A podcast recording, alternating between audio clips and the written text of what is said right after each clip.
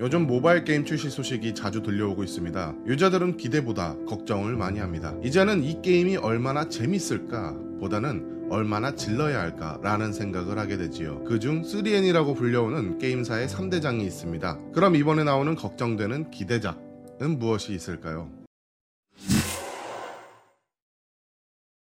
또 가져왔어 또 NC소프트가 이번에도 과거 추억의 게임 IP를 가지고 왔습니다. 귀여운 리니지 M이라고 불리는 트릭스터 M도 곧 출시를 할 듯한데 이번에 나오는 블레이드 앤 소울 2는 화려한 리니지 M이 될 것 같은 예감이 듭니다.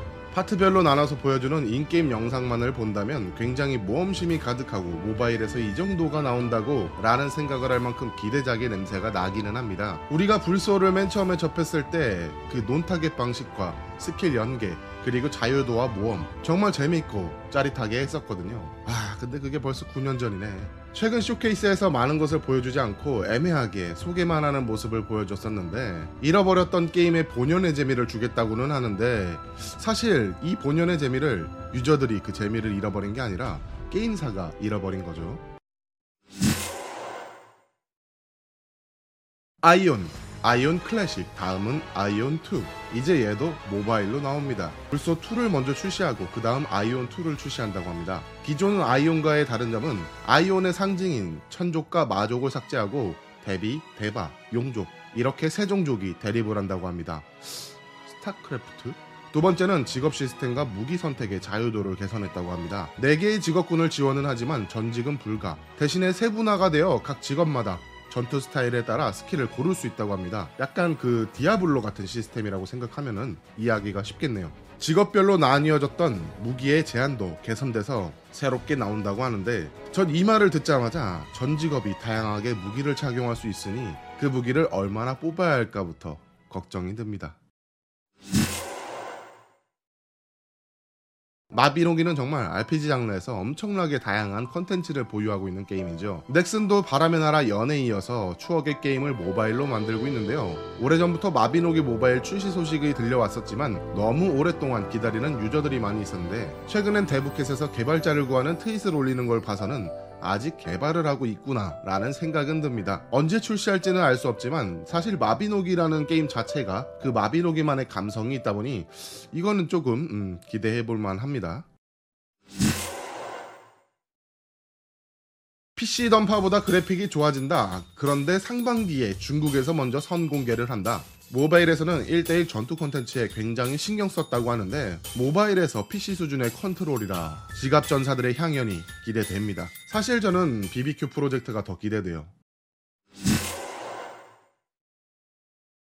포립, 주사위의 잔영, 테일즈 위버, 룬의 아이들 얘는 이제 아이들이 아니야. 2018년 5월에 테일즈 위버 M 프로모션 영상을 공개했었는데요. 2021년에 출시 예정을 하고 있었으나 프로모션 영상 이후 테스트 참여자까지 모집을 하긴 했었는데 딱히 별다른 소식을 들려주지 않고 있습니다. 유저들이 기다리고 있는 추억의 게임인 테일즈 위버 세븐나이츠 레볼루션. 얼마 전 세븐나이츠 2가 나왔고 최고 매출 게임 순위에 딱 이번에는 레볼루션으로 등장합니다. 실제 2019 지스타에서 게임 플레이를 했을 땐 와 이게 세나 2구나 싶었습니다. 현재 나온 세븐나이츠 2는 약간 실사화 그래픽처럼 보인다면 레볼루션은 3D 애니메이션 그래픽으로 세나 1과 조금 더 가까워 보였습니다. 세븐나이츠 2가 어느 정도 자리를 잡았으니 레볼루션도 상반기에는 새로운 소식을 접할 수 있을 듯 합니다 최근 좋은 추억이 담겨져 있는 게임들을 모바일로 만들고 나서 유저들에게 굉장히 많은 실망감을 남겨주고 있습니다. PC 게임은 몇 년 동안 해외 게임이 전부 잡아먹은 상태고 국내 게임은 모바일밖에 남지 않아 보입니다. 그러나 모바일 게임은 뭔가 굉장히 단순합니다. 우리가 알던 RPG만의 그 감성, PK와 공성전의 컨트롤과 전략을 단순화 시켜놓고 보스의 패턴을 외우며 팀원 간의 단합으로 깨야 하는 레이드조차 돈이 없어 스펙이 낮으면 절대 깰 수 없게 만들었습니다.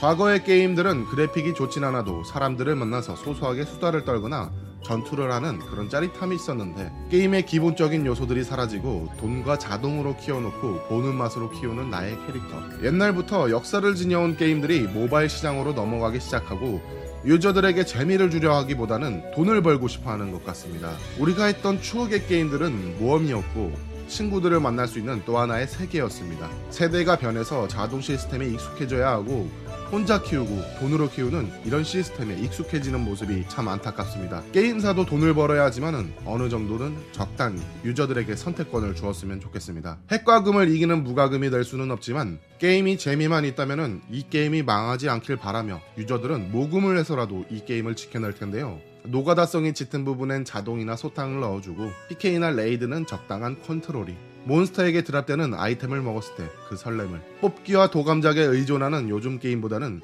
새롭게 즐길 수 있는 모험 가득한 게임이 생명줄이 짧은 모바일 게임 시장에서 좀 더 오래 살아남아줬으면 합니다.